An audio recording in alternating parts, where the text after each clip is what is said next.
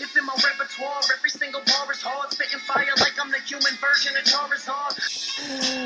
Kid, I, I, I mean, I, I recognize the uh on the one hand, I, like to your point, Caden goes to school, so like telling him to wake up at six thirty in the morning to do a podcast is not like a thing that's completely out of character.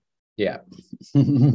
But but uh yeah, also uh, like this is the challenge of West Coast is like normally we record it either like five, normally we record at five, so it's a struggle uh, uh, logistically for him uh, historically either way. Well, you know, going for the early morning thing was the best case scenario for him, but also rife with the potential that he just simply does not show up.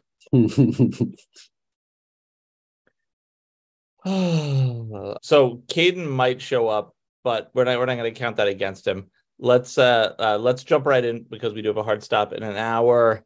Uh it's the early morning edition of the Trash Lunch podcast, the only podcast about the Pokemon trading card game.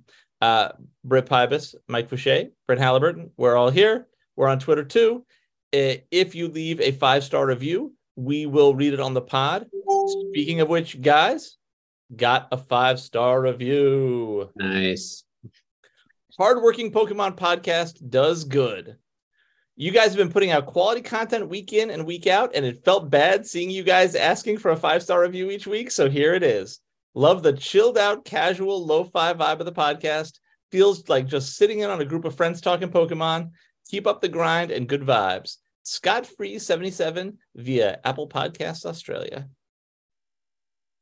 Nice. That's just it's cool. Nothing really to comment on. Uh, I, I think we do try to do the chill vibe of uh, of all the podcasts. So happy to see that. Yeah. I feel like the highlight there, Scott, is is now when we I mean, we still have to ask for reviews every week because we need the reviews. And apparently people say it helps people find the pod, and we like to read the reviews. But now every time we ask for reviews, you can be like, I was part of the solution instead of part of the mm-hmm. problem. and and like all you non-reviewers, you can just think about that. Scott's just living that life. He's hearing us talk on it right now, and he's like, I left a review. I'm a good person. And people haven't left reviews. You're what are you? You gotta ask yourself. All right. Anyway, Dragon Shield's our sponsor. They make the best sleeves. Uh, um, but let's uh, let's dive right in, guys. Cups challenges. How's it going? I didn't think I was going to play any cups or challenges uh, the past week, but I did play one last night actually, and I won with Guardy. So I have got two challenge wins now. So I'm good with challenges. All right. So so does that mean Guardy's the play for Hartford? Are you like, wow, I love Guardy? I mean, I really like Guardy, and I'm still considering it, but I'm not sure it's the play. I played Guardy last night because I didn't think there was going to be very much lost box, and that's the big thing, holding Guardy back. Missed the lost box matchup. Uh, uh was, was your Guardy list spicy in any way? Uh, no, it was Tord's list minus Penny plus a second um, Arcana Guardy and minus the fourth Juniper for Serena. So nothing, nothing too crazy. How about you, Britt? Any exciting uh, cups or challenges lately? No, I don't. I, I have one in uh, maybe another week or so. There was some this past weekend that the people I've been not traveling with directly, but just kind of going to the same stuff with. I know they went they went down to Oklahoma this past weekend. I had like a fighting game thing in, in Kansas City. I've just gotten kind of like more and more involved with that from the like organizer sort of side of things. Like I'm just a volunteer. I'm not like actual staff or anything like that, but I, I've been helping run our like big events. And Street Fighter Six comes out at the end of the month, and um, we're just it's gonna be like Pokemon coming back after COVID or something like that. Just like the num- numbers are gonna be crazy for the first couple of weeks, and so we're just kind of doing a lot of uh, prep work for that um, to to run some awesome events coming up. Um, but no, so I, I missed out and uh, last week in our Mikey and I's little um, podcast with uh, Brent. I talked a lot about you know being high on Arctina for the most part, and I like still feel that's generally true. I keep really do coming back to Charizard box mostly just because I keep seeing you know people much players who are much better and smarter than me you know playing it and doing well so every time that happens i'm just like I've missed something, or you know, I'm overly pessimistic in my you know my characterization of this matchup and things like that. So I keep coming back to that, and like if I were at events, I think I would just keep playing slight iterations of that. I feel like people, um, these better players like Keon, and I know in our group chat, I think John Hang played it at a challenge, and it seems like the, these people that are playing it, and myself seem to be developing the deck in the same direction, which is again is sort of nice and reassuring to see, and just like maxing consistency more than anything else. Like it's bizarre that I mean, it's just really the the cost of not having Greninja. You know, factoring that into your sort of lack of consistency compared to the other versions because like it's strange because like you play more balls and like more switches usually than the um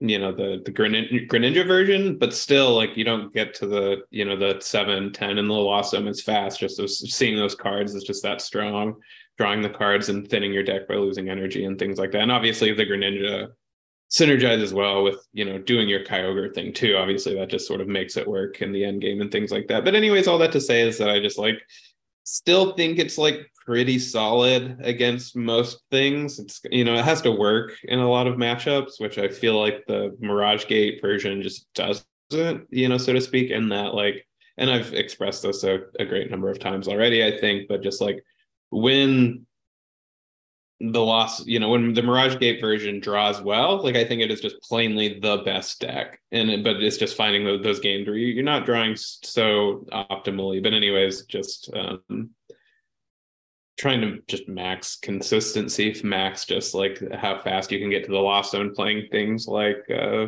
a fourth Pokegear, just really digging for Colress as often as possible, as well as um uh, like I, I, forget what it is, but it's not like rescue stretcher.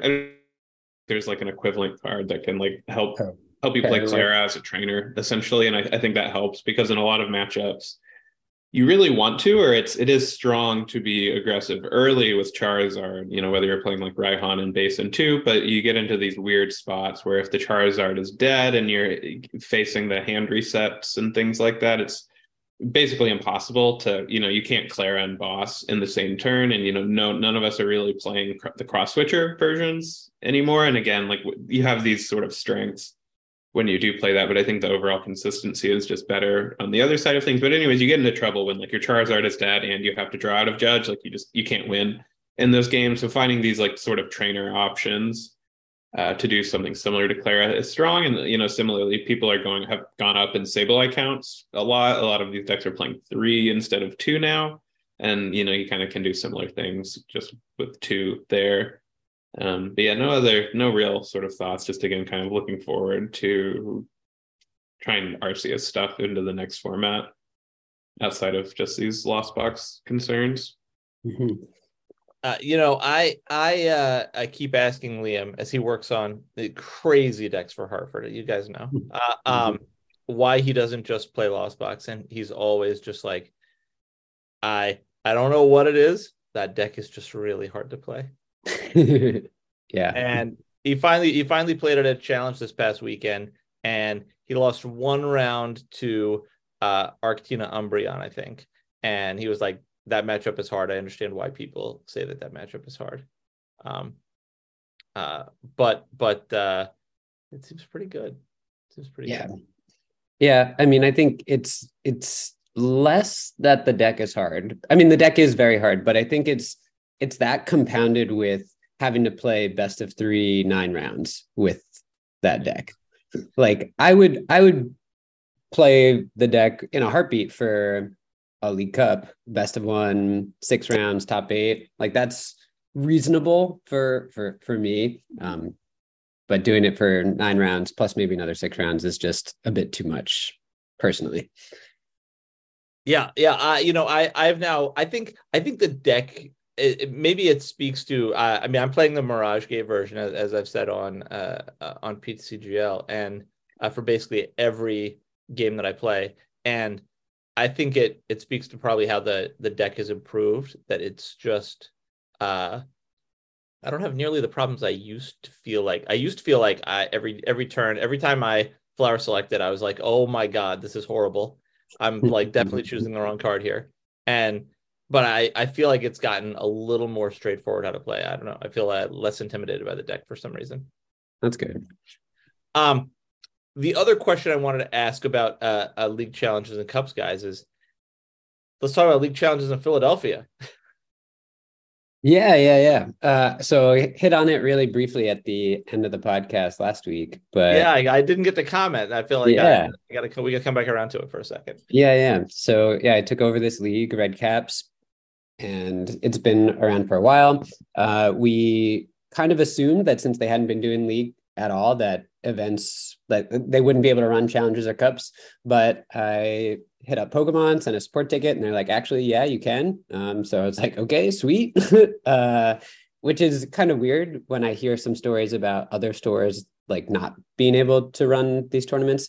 But you know, I'll I'll take what they give me. Um, and so we've been doing league every other week on Wednesday evenings. And so we're going to have our first challenge uh, the Wednesday after Hartford. Um, I think it'll be pretty small, probably like, you know, 15 people or so. So I think I'll be able to run that myself. I ran a, I, I used TOM for the first time last league to do like a, just a, a little tournament during league, just so I could get familiar with it. And it seemed pretty straightforward. Um, and then, so yeah, we got a challenge the Wednesday after Hartford. And then June 3rd, we're going to be running a League Cup. Uh, so that'll be really fun. I probably need to get a second person to help me run that event because it'll be a bit bigger. Um, and that'll be on a Saturday. Uh, uh, that's also the same weekend as Milwaukee. Yes, I know. That is uh, partially the reason that we did it that day. um, so it was like we had the option of doing June, just based on what the store's availability was. We could either have done June 3rd or June 10th. And there was already another cup happening on June 10th in like Jersey. So that was part of it. But also, I was like, this is going to be my first cup. I would rather it be a little bit smaller and a little bit more casual and not attract the uh, point chasers. Right, Um, right. The the Raúls and Johns coming up from uh, uh, Virginia, desperately chasing uh, some cup points. Right, exactly. Um, have it be a little bit more chill. The first, my first event, uh, my first like cup event. Uh, so that that did play into it. That that is uh, that is funny. I yeah, I mean, I would say, oh, I'll I'll come up and help you, but like, nah, I think we're doing something that weekend. So there you go. yeah, yeah, yeah. Um, uh, so how has I I saw that on I saw on Pokemon.com it was like if you want to pre-register, email Mike. Here's his email. Are are you getting a lot of pre-registrations? No, so I also there's a Philadelphia Discord um, that has all the different like leagues and local events going on here. So I also posted on that, and I just said, you know, if you're planning on coming, just let me know. So I got some people saying through that, but no, nobody's else has emailed me, and that's kind of what I figured that the this first challenge will just be a like really the locals that show up anyway. Um, and then the League Cup, we're having a bit more formal of a pre-registration process uh, through the store's website, but I haven't set that quite up yet. I was going to ask you if you've thought if you thought about trying to use Arcanine. I recognize there were a couple of cups in the pre-COVID era that were using Arcanine. I don't know how much people are using it now, but Yeah, I haven't looked into that at all. I assume that they charge something, uh, so I'd have to like figure that out. right, right. Um. Uh, it- it- so, have you thought at all about capping attendance for the league challenge? Well, like technically, yes, there's a cap. I just don't think we'll reach it because there's other games that play stuff on Wednesday night. So like we can really only fit like max 20 people. Um, but I don't think we'll reach that. We the league challenge that we had last night uh, at this other place had 12 or 13. So um, and then the cup definitely w- will have a cap because there is a there's a one piece event going on at the same time and the space is pretty big like in total they could probably fit like 60 70 people Yeah, Red Cap's a really nice store. yeah yeah but um with the other event going on so we're going to do pre-registration for both of the events and then if one of them fills up much more quickly than the other we'll increase that cap basically Gotcha, gotcha. Very uh exciting. Yeah, I think it'll be cool. It, it it'll be a nice way for me to like dip my toes in organizing and judging without going full Chris Schemanske. Um, and see if I like it. Uh, and if I do, maybe I'll you know keep doing the the more local stuff for a while. Maybe eventually I would try to judge a regional, but um, but I think this will be a nice, slow easing myself into potentially a different role within the community. I think it's fun to try things out. You know, uh, uh, part of the reason I asked is uh, one of our local league challenges, the the infamous uh, for people in the Virginia area, Foster's Grills uh, Grill mm-hmm. Cups, are, are, challenges. He always capped attendance at twelve because he didn't want to do more than three rounds. Mm. he was like, he was like, we are wrapping it up, guys. right, right. For the first second the tournament starts, we're already ending it. That's funny which I, I think is uh, on the one hand, yeah, like it was like hilarious and weird, but also like you knew in three rounds this this, this tournament's over. Yeah. like we will be done in less than two hours. There's just no scenario where this tournament takes more than two hours. And and the answer was like it was definitely going to take two hours because it was uh, always chaos. But but like you know, at least he had a check back to try to to tame his own uh, tendency towards chaos. All right. Uh, um, let's talk about Hartford for a second. What's uh, what's going to be the big deck, guys? So here's some of my like number predictions. I think Lost Box probably stays right around 20%, being the most popular deck. I think Guardy drops. Guardy was like 20 was about 20% in Portland and 12% in EUIC. So I think it's going to fall somewhere in the middle, maybe like 15ish. Um, I think like Guardy doing pretty bad overall, and like the resurgence of Lost Box is uh, a pretty big deal. I mean, I think Guardy will still be pretty popular, and it's not a bad play, but it's not going to be as hyped going in as it as it was into Portland. Um, so so Lost Box about 20, Guardy 15, maybe a little bit lower even. Um, I think Lugia and Mew stay right around where they were. Maybe Lugia gets a little bit of a bump. Um, Lugia maybe like 12 to 14, Mew like 12 ish as well. Um, Goodra stays about the same, 5%, Miraidon, 5%. And then Arceus probably gets a bump. Um, so Arceus, Arctina wasn't even on the graphic for Portland day one, but then it was day two. Um, so I think Arceus variants in general will, will also be in that like 10 to 15% range, um, maybe on the higher end of that toward closer to 15. I don't think Arctina will be 15%. I do think Arctina will be like the most popular, but I think just looking at all the Arceus variants together, probably pushing 15%. Um, so I feel like it's a pretty balanced metagame. If Mew, Lugia, Arceus, Gardevoir are all kind of like roughly the same in that 10 to 15 range, and then Lost Box being a bit more popular than everything else. So that's kind of where I'm at, at least for the meta share.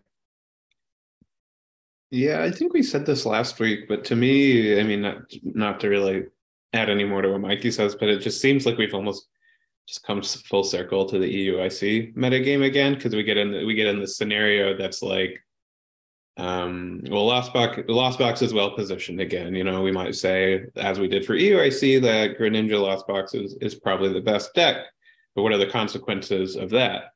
Well, Lugia is a little bit better, I think. Lugia is, is is decent against both the lost decks. Like it's it's stronger against Charizard for sure, for obvious reasons. Um, but I think you have you you have a pretty solid matchup into both of them, assuming the sort of consistency concerns of Lugia um, goes your way, and then then you just get into the same thing. Well, well, okay, if Lugia is sort of slightly better positioned, what does that mean for Gardevoir? You know, what does that mean for Goodra and things like that? And just to me, that this just almost sounds or I mean, at the very least, it sounds eerily similar to EUIC, as far as I can tell. Um, which means we might just get a, a, another like Gardevoir win, where like Gardevoir slips in, like all these other decks are sort of kind of like lost box back a little bit, and their conversion rates and things like that. Like in the Goodras and the Lugias, and then Gardevoir just is is so strong into those matchups while having good matchups into like fine matchups into into Mew and things like that, as well as um like your Arceus matchups as Gardevoir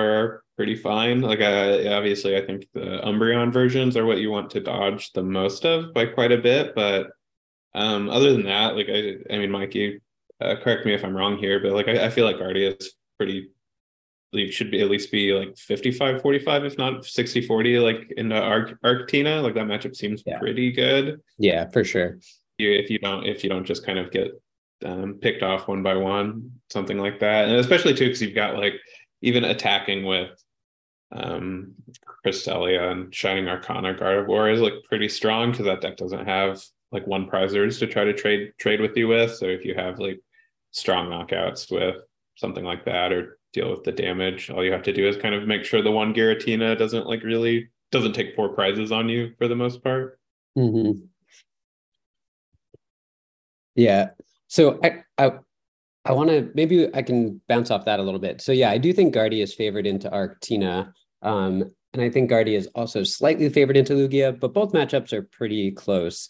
Um, the one one like really easy change that I'm going to give away some really prime advice right now for Gardevoir players. Really easy change to make to your list to improve those matchups. I think fairly considerably is to play two of the torment Ralts or the, the memory skip Ralts, the 60 HP one, um, instead of just one.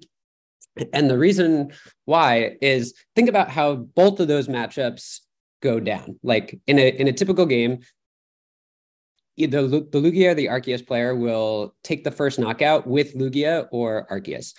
If you then immediately send up that memory skip Ralts and hit them for 10, you've done a couple of different things. You've brought their HP down to 270, which means one whole less energy for a Gardevoir or a Zacian to knock out. That by itself is a big deal. But it goes, it's much better because then, like, what do they do then? So Arceus, they if they have accelerated to a Giratina, they have to then like retreat to the Giratina and knock out the Ralts with the Giratina. That's not great. Or they have to like escape rope and then retreat back into the Arceus. That's not great. Um, so it puts Arceus in a really awkward spot. Um, and then against Lugia, one of the ways that Lugia tries to beat Gardevoir is to just keep attacking with Lugia in the early game um, and force Gardevoir to KO that Lugia as quick as possible, which then takes away the Sky Sealstone play later in the game. Um, but by using the Ralts, you force the Lugia to the bench. Then they have to take a knockout with Yveltal or Tyranitar. Uh, and then it gives you the opportunity to later in the game boss up the, the Lugia, Sky Sealstone, and then take three prizes. So the inclusion of two memory skip Ralts is like been incredible for those matchups. You do lose like a couple percentage points in the lost box matchup because you have two 60 HP Ralts, but like it's literally it almost never comes up. Um, and I think the benefit of really giving yourself a really strong line in those matchups uh, is is worth it. So highly recommend going two two on Ralts. Yeah, I feel like the situations where Sableye could take advantage of of the, the 260 hit point Ralts is like you have to already be losing horribly to find yourself in that moment, right? Yeah, exactly. So highly recommend. Um, the inclu- if you play two Arcana Guardi, those matchups also get better as well. Um, because you're you know taking one shots with a with a single prizer. Um, you can still win with only one, but that's another thing. If you want to tech more for those matchups, that's an easy change to make as well. Include the second Arcana. Uh, How has the second Arcana been? I assume good. You won a league challenge. Yeah, I mean, I really like it. I, I for a long time I was playing a list more similar to my EUIC list, which ran heavy ball, rescue carrier, no double Zacian, uh, no Lumineon, um, and then uh, so I always had double Arcana. Uh, but as I've been playing, I really do like Lumineon. Lumineon's really good. Uh, and then if you play Lumineon, you're kind of forced into playing some of the other cards that Tord played, like the second Zacian, the Collapse Stadium, just make a lot of sense. And so uh, finding space for that second Arcana is a bit harder. Um, I cut the penny, which I think is fine, uh, but I, I, I, really do like two Arcana Gardevoir. Makes your rare candy so much better as well. Uh, you know, one of the things that I think has surprised me as I played Tord's list is like when I first saw Tord's list and I saw the second Zacian, I was like, oh, second Zacian, that's really good. That's really good. I find I rarely actually use the second Zacian. Yeah. it's true. Like I, I I don't know why it is because like the first time I saw it, I was like, oh, second Zacian, that'd be so good. That'd be so good. And maybe the moral of the story is just like every time I prize Zacian, I was like, oh god, this is gonna be a rough, rough game. yeah, I mean that's definitely part of it. Another thing that I think comes up a bunch is you don't want to bench Zacian early and basically any matchup, and then so a lot of games you have to research it away and then you're forced to like Miriam it back, which can be awkward. But if you just have two, then you don't care if you research one yeah. away. Yeah. Good times. Um, any other stuff we should talk about for uh, uh, uh Hartford? I feel like I feel like, I mean, I don't want to say that the meta is stale, but like, yeah, it has been like three tournaments of uh, same format, and it sounds like uh, to Britt's point, I, I, it doesn't seem like it's evolving a lot. Yeah, we yeah. draw from the the three events over the weekend because uh, there was hmm. like two. There's like the uh, regionals in the Philippines, the special event in Colombia, and uh, one more, I think, Indonesia. Malaysia. Indo- yeah. Indonesia, yeah. Indonesia. Yeah, obviously, everybody everybody took away that stacking your opponent's deck is a great way to uh, beat them. Yeah, but it was, I mean, two wins from you, um, and then Andrew Hedrick winning with um, good old Greninja Lost Box, but like, mm-hmm. uh, I mean, that means something. I think you know, it's it's data at the very least, even if it's you know a smaller piece of. It's it's hard to know. Mew, is such an interesting deck because unlike say Arctina or something like that, where you see you know maybe a player you know about my skill level who likes you know a lot of different decks you see that result and be like hey i'm to play the new deck. I'm to play the deck that just like won at my next tournament. And I feel like Mew, Mew as a deck, as an archetype, like incites that kind of like interest because people, you know, it's so um polarizing as a deck, or you know, you just really have to bite the bullet on Drapion, you know, ruining your day and things like that. So it's it's difficult. I, you know, I, I don't know if this th- that made sense. I don't feel like Mew winning doesn't necessarily motivate anyone to play Mew. If anything, it might motivate the opposite, which I don't think is necessarily true. Right, uh, right. If, there, if there's say Arctina, and like certainly no one is just. Yeah. I don't think anyone um, good, anyone reasonable making um, you know their deck choice for this weekend and things like that is thinking, oh no, I got a tech for Arctina now. Like no, I don't think anyone is going to go out of their way to beat that. Um, whereas Mew, of course, you know people do go out of their way to beat in a variety of different ways.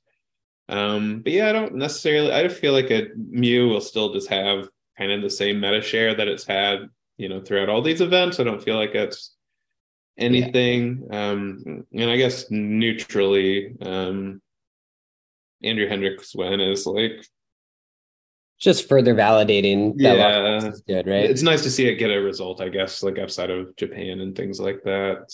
Um, yeah, I do want to note that Andrew's list is different than all the lists that top aided um, uh, Portland.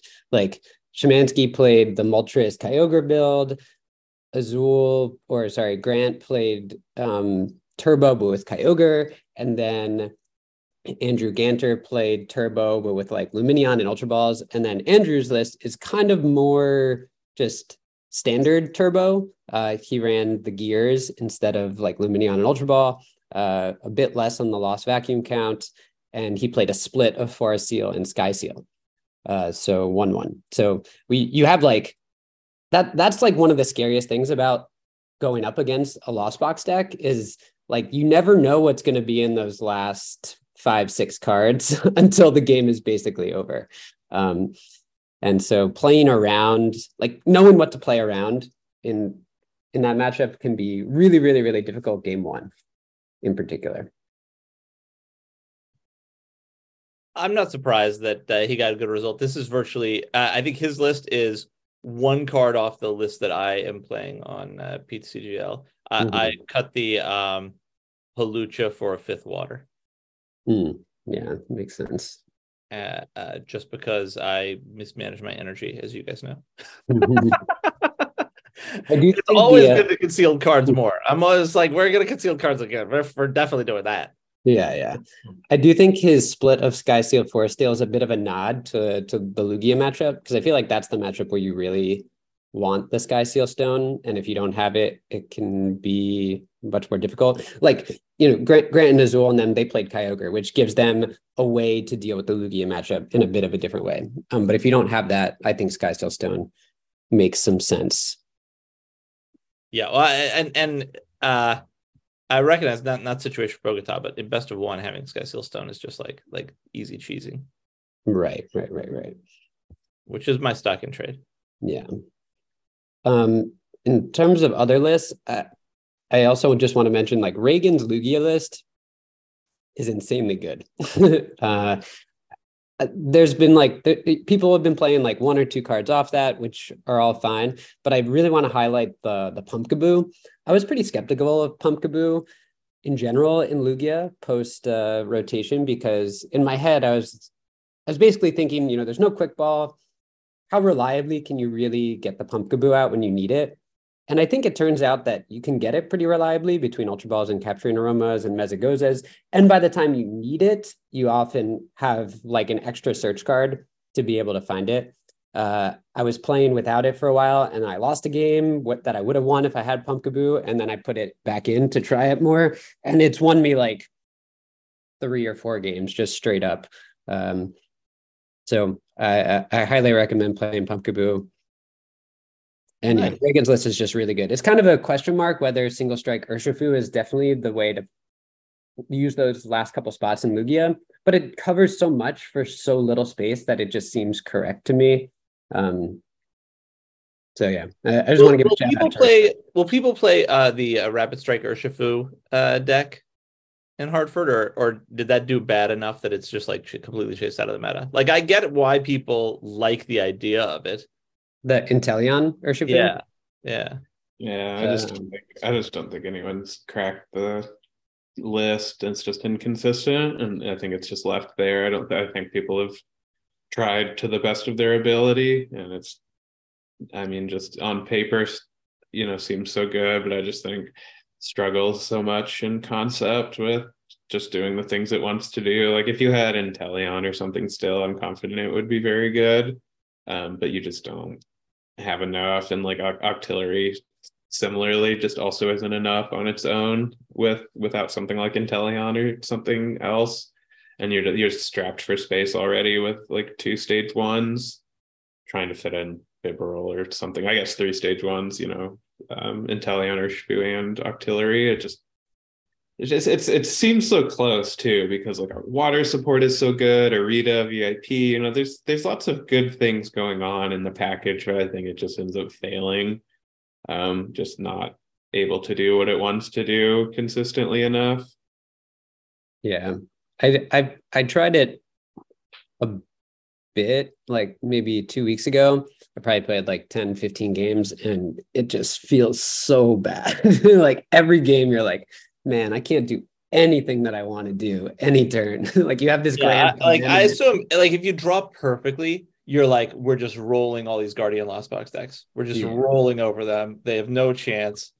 Like we're just blowing them off the board every turn. But like getting it to do that seems impossible, right? Yeah, you just need so many cards to pull off these combos, and you just don't have a draw engine really in your deck. So, I there's this one local player that is pretty good, and he was uh playing it a lot the last few weeks. And then I saw him last night, and he's like, "Yeah, we're done. We're we're not playing that for Hartford."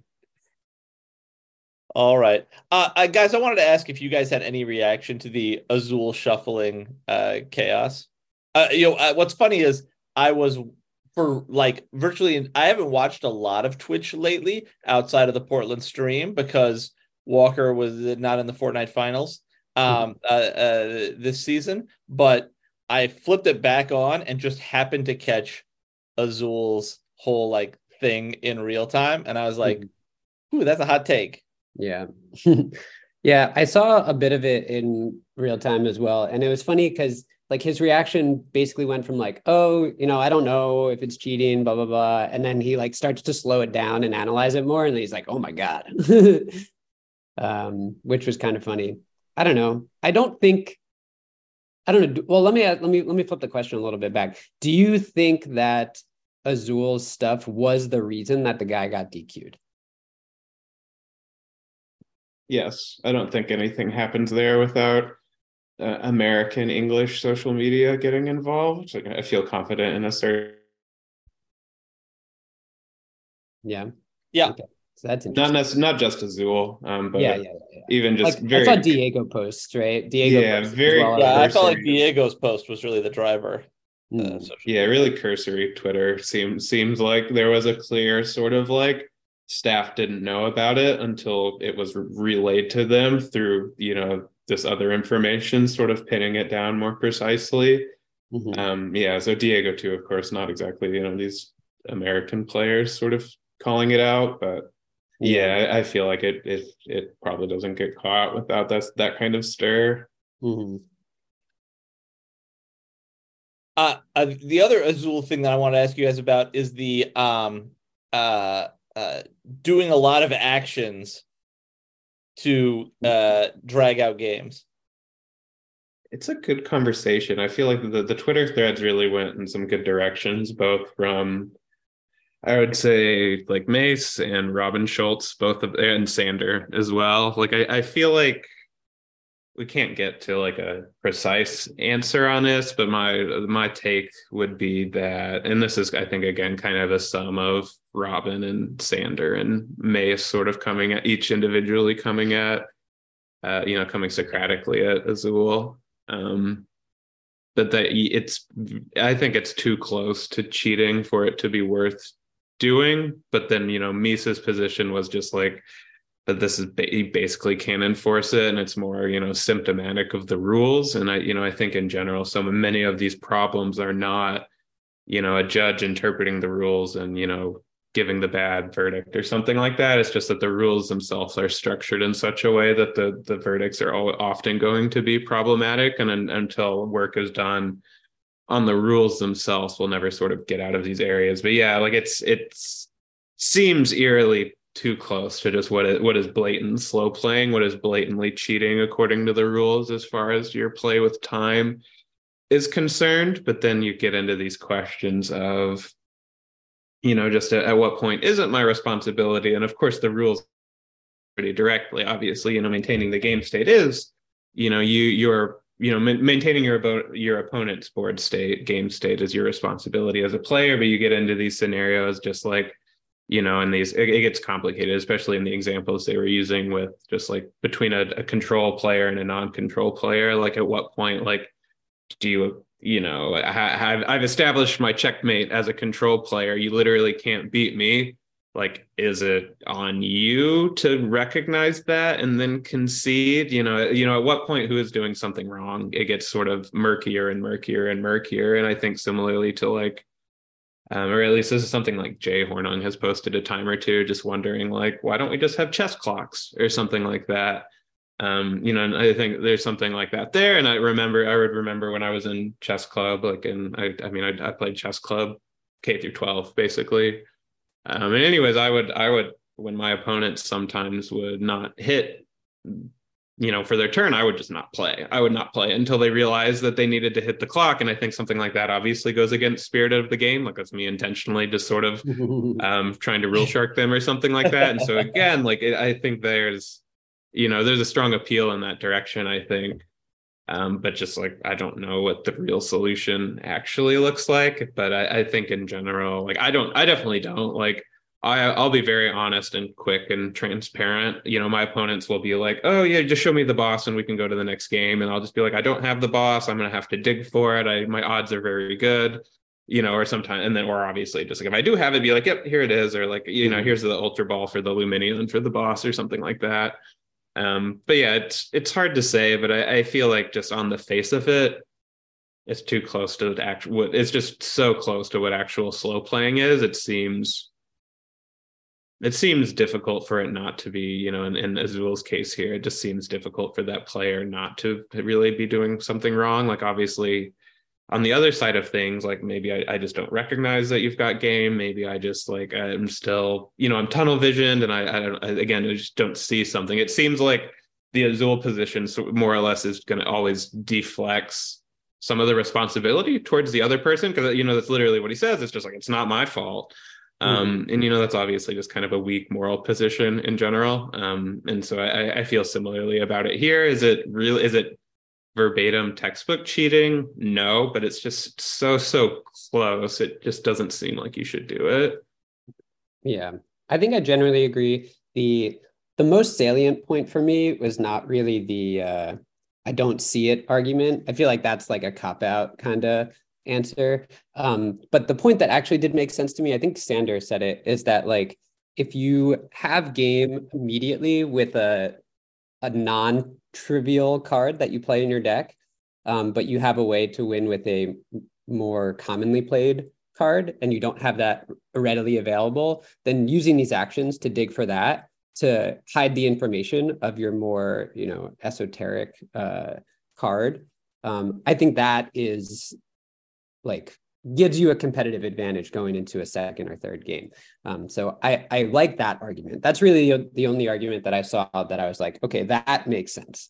right. Yeah. Yeah. And I, I definitely agree. But uh, even there, it just seems like, and then I don't think we'll ever get this with the rules, but it, that even that I think feels like it almost just leads us to needing to answer like a moral question, like about, mm-hmm. about the rules. You know, we could go back to uh what you know what happened i don't even remember the regionals but like with raul when he like lied about his serena counts like in game you know is that cheating like no but again it seems to need us to answer a, a, moral question about telling the truth and you know that, lying. yeah there's, that's there's the thing that like really that. bothers me that really bothers me and that, and that that's exactly sort of what i mean here is it seems and the the the sort of the way you control information like i mean just use the same word is a very salient point. But then i think that you know again just needs us to answer like and at what point is that is controlling information you know manipulative? And you, i think that the, the obvious answer to that is that the card games inherently are about you know playing your information correctly. You know it's just, it's just like any any other game where sometimes you you know you, you need to bluff. Sometimes you need to be transparent about sort of how strong the things are sitting on. So again, I don't think it's ultimately really a, a moral consideration, but there's air there's airs of that sort of, or at least in in the way we construct our rules. You know, what what is fun, what is fair? How do we sort of establish that as you know as a definitional concern or something like that? Like there's always all of these games, all these different things have different suppositions that sort of ground all of them. But so so I, let me give you guys a scenario because I I feel like I have an argument that I don't think I saw on Twitter that I'm interested in you guys hearing. So my initial reaction was it's super cheesy. If, if you have the boss in hand and you're like, I'm gonna pretend to dig for the boss for the next five minutes, so like so he doesn't know if I have it or not, and then I'll just play the boss and win. Like that bothered me. I did not I did not like that. But but then when I thought about so let me give you a scenario that's really the same situation, but like the other side of the coin. Let's say I am playing against a control player and he doesn't know that I run an escape rope and I get down to like five prizes and he's got me locked up, except that my escape rope will give me the win. Mm-hmm. If I say, I have normally have a terrible matchup here, and the first five prizes, it's a miracle that I took those prizes. If I play again, I will lose and we will tie but like nobody would say that player's in the wrong for waiting 20 minutes to draw every card in his deck before he plays the rope to like ensure that he gets the win and doesn't finish the second game. Right. Right. And that's basically the same thing, right? Like I'm not obligated to win that as fast as I can so the control player can lock me up game 2 and game 3 and get quick dubs, right? Mm-hmm. Yeah, look at the, the, the, I think it, it, you just keep compounding the point, which I think just fails your argument entirely. But it just like Right, like it's just what's it's on you to sort of have this sort of omniscient knowledge of of what what's in my deck, what's what what what I can do to win, what you can do to win, and and things like that. And I feel like sort of that that level of requirement. These these edge cases, like this one exactly, like you you literally never know. Like it's always going to be valid to like um you know just assume that they have their 60th card is you know the one that beats you or something like that like you know is that a sound argument no but it, it's constructively always going to be a valid one yeah, um, if, if managing your time gets you the dub, apparently that's like in that scenario, I was like, that's totally fine. So I don't know how I could say it's bad in the other situation. Right. Yeah. I mean, I think like in a lot of ways, or at least this is was not before any of this, but we were having good. It was from a League Cup or something like that. One player just kind of did something dumb, and it was like kind of a good question of just like, is this is this person cheating, or like at what point um does ignorance excuse you essentially is the question and i think this is like this is like a good sort of important moral point i think one that um you know maybe we don't realize sort of um, you know, without studying it or something like that. That we have this sort of question, like, um, you know, the distinction between factual ignorance and moral ignorance. And so, in the case of factual ignorance, it does seem to be the case that you're not blameworthy. You're not blameworthy or praiseworthy if you do something right or wrong and are just factually ignorant. You know, say I serve you a tea, um, you know, because I want to have a tea party with you or something like that, and just unbeknownst to me, it's poison or something like that. Obviously, if I had known it was poison, I, I wouldn't have served it to you. So I don't seem necessarily blameworthy in this case. But then when we turn that to moral conversations, you know, when we ask, like, does moral ignorance work in the same way? Does me just genuinely not understanding you know say say i'm just a you know a particular kind of racist or something like that does my sort of and say i'm you know rooted in 17th century 18th century science or something like that and it's the science that is you know justifying my take does it work in the same direction and i think the answer is clearly no that you know the, the sort of the example i would use to demonstrate this is uh huck finn right so the story of huck finn is like um he he does something he he thinks is wrong, but it actually happens to be right. You know, Huck Finn befriends a slave and comes to realize, you know, that this guy Jim is like he's a fellow human being. He, he's worth worthy of like equal treatment, just like everyone else. But his society, his culture, his norms are sort of telling him that it's wrong. He's guilty about it. He's conflicted about it. And so in this case, his moral ignorance does not remove our ability to praise Huck. Huck is still doing the right thing, even though he thinks it's wrong. And so if it works in this direction, then it has to also be the case that moral ignorance does not excuse itself, that you're still sort of blameworthy or praiseworthy in your moral ignorance, even if you're sort of like can't help it or something like that, even if you have this sort of like responsibility to know otherwise. And that seems to be the case, I think, with like the rules here too, that you have to sort of like recognize that some of the, you know, this maintenance of the game state, or at least just being honest in the way we play, I think is sort of inherently bound to spirit of the game and things like that or at least in a lot of times when we're arguing about card games between pokemon and other ones like i just always go straight to spirit of the game because i think it's something so sort of direct and spelled out and something it's it's built into the rules but it's something like deeper than just following the rules. It's you know we're supposed to have fun. We're supposed to be a community. We're supposed to sort of enjoy ourselves and the rules are constructed in such a way you know such that way and that's why like maintaining the game state and things like that is so important for both parties. And i think in these arguments where you just deflect the blame a little bit that's just clearly inconsistent with what where the rules are grounded in the first place and that it's just i think you know we're all equally responsible in the same way that it's not just the tournament organizers um, you know who are responsible for ensuring that it's you know a safe inclusive and accepting space it's on the community as well and so i think similarly um, you know, it's a long roundabout rant, but that's sort of my take on these sort of these rule semantics. You can you can do things that are questionable that aren't actually cheating but i think if you sort of are grounding your thoughts in something other than just the rules that there are clear right and wrong things to do sort of regardless of what the judge might tell you the case is you know what the verdict is. That was a really good rant. That was great. That was great. The i mean the uh uh you know the bounds of uh uh, moral ignorance is probably not something that other podcasts have covered. we are breaking new ground here. I am. I'm, I'm, I won't be as uh, good of a player as uh, Azul ever, but I will. I've got this insight ready to go at all times. All right, guys. I have a great would you rather this week, and I feel like it's right in your wheelhouse at this very moment, Britt. So let me give it to you guys real quick. Here's your choice, guys.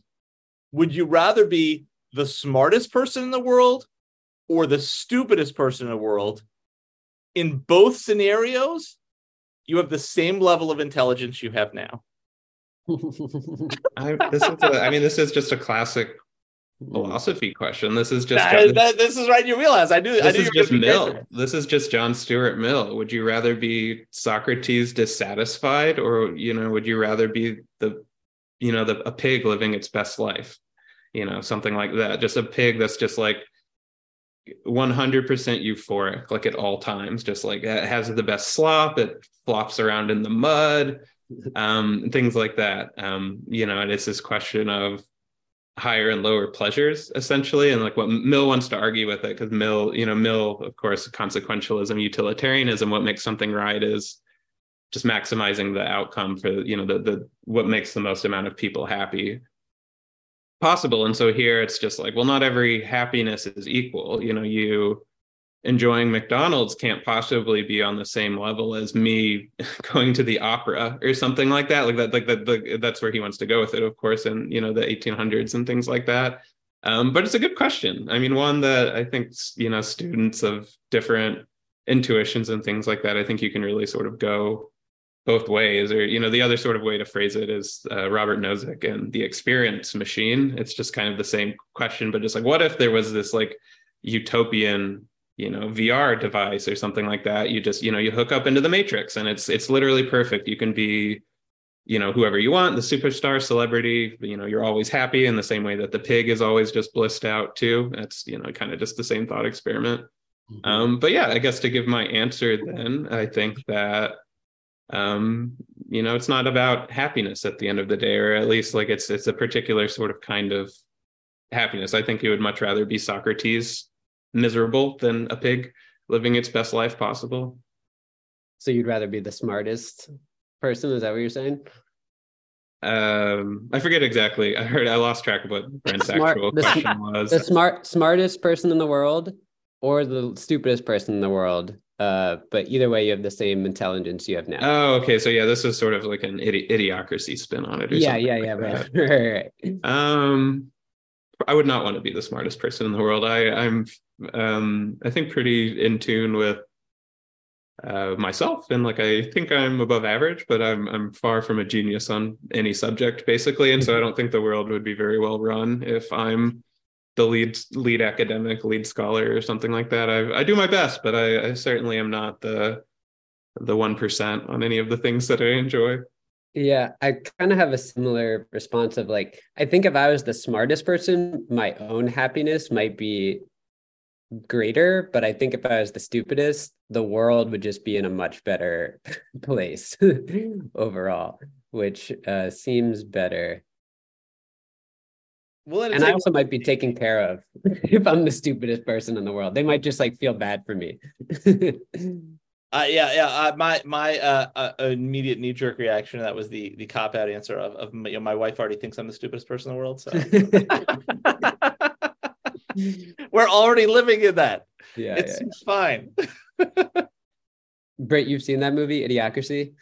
Hmm? Yeah, yeah. Brent, have you seen that? I, I have I seen that movie? I don't know. I read the book by Gary Shteyngart, which was a great book. Oh, there's a book. I didn't know that. Although it's, I think uh, the movie is Mike Judge. It's, yeah, the the book is actually a different thing. Mm. Oh, okay, okay. Yeah, the the movie is like that. It's like kind of stupid, but like it's pretty funny. it's a movie that I feel like people appeal to like too much. Like they'll they'll just ah, oh, it's real mm-hmm. life. It's just like idiocracy, and it's just right. like ah, I don't think it's quite. The, yeah, it's not. I don't think the link is quite as strong here. um, but yeah, it's it's. I mean, a good, uh, definitely like um iconic comedy of the early 2000s. Mm-hmm. I would say. Cool. All right. All right, guys. Let's uh let's put a lid on it we we got to kick off our day. The the first ever morning podcast, the Trash Lunch. We'll, we'll get that out to the people uh, just uh, as soon as we can, and and I'm sure next week we'll catch up with Caden and see how he slept. Yeah, fantastic, guys. Yep. Good good luck in uh, Hartford, Mike. Than't you, thank you. Yeah, you'll, you'll finish your invite. It'll be easy. You've got a handle yeah, on I'm the format. Gonna, I'm just gonna win. I'm just gonna win Hartford, and then I got my invite. That's the answer. We like that. Uh, that that make for a great podcast next week, guys. Great podcast next week incoming.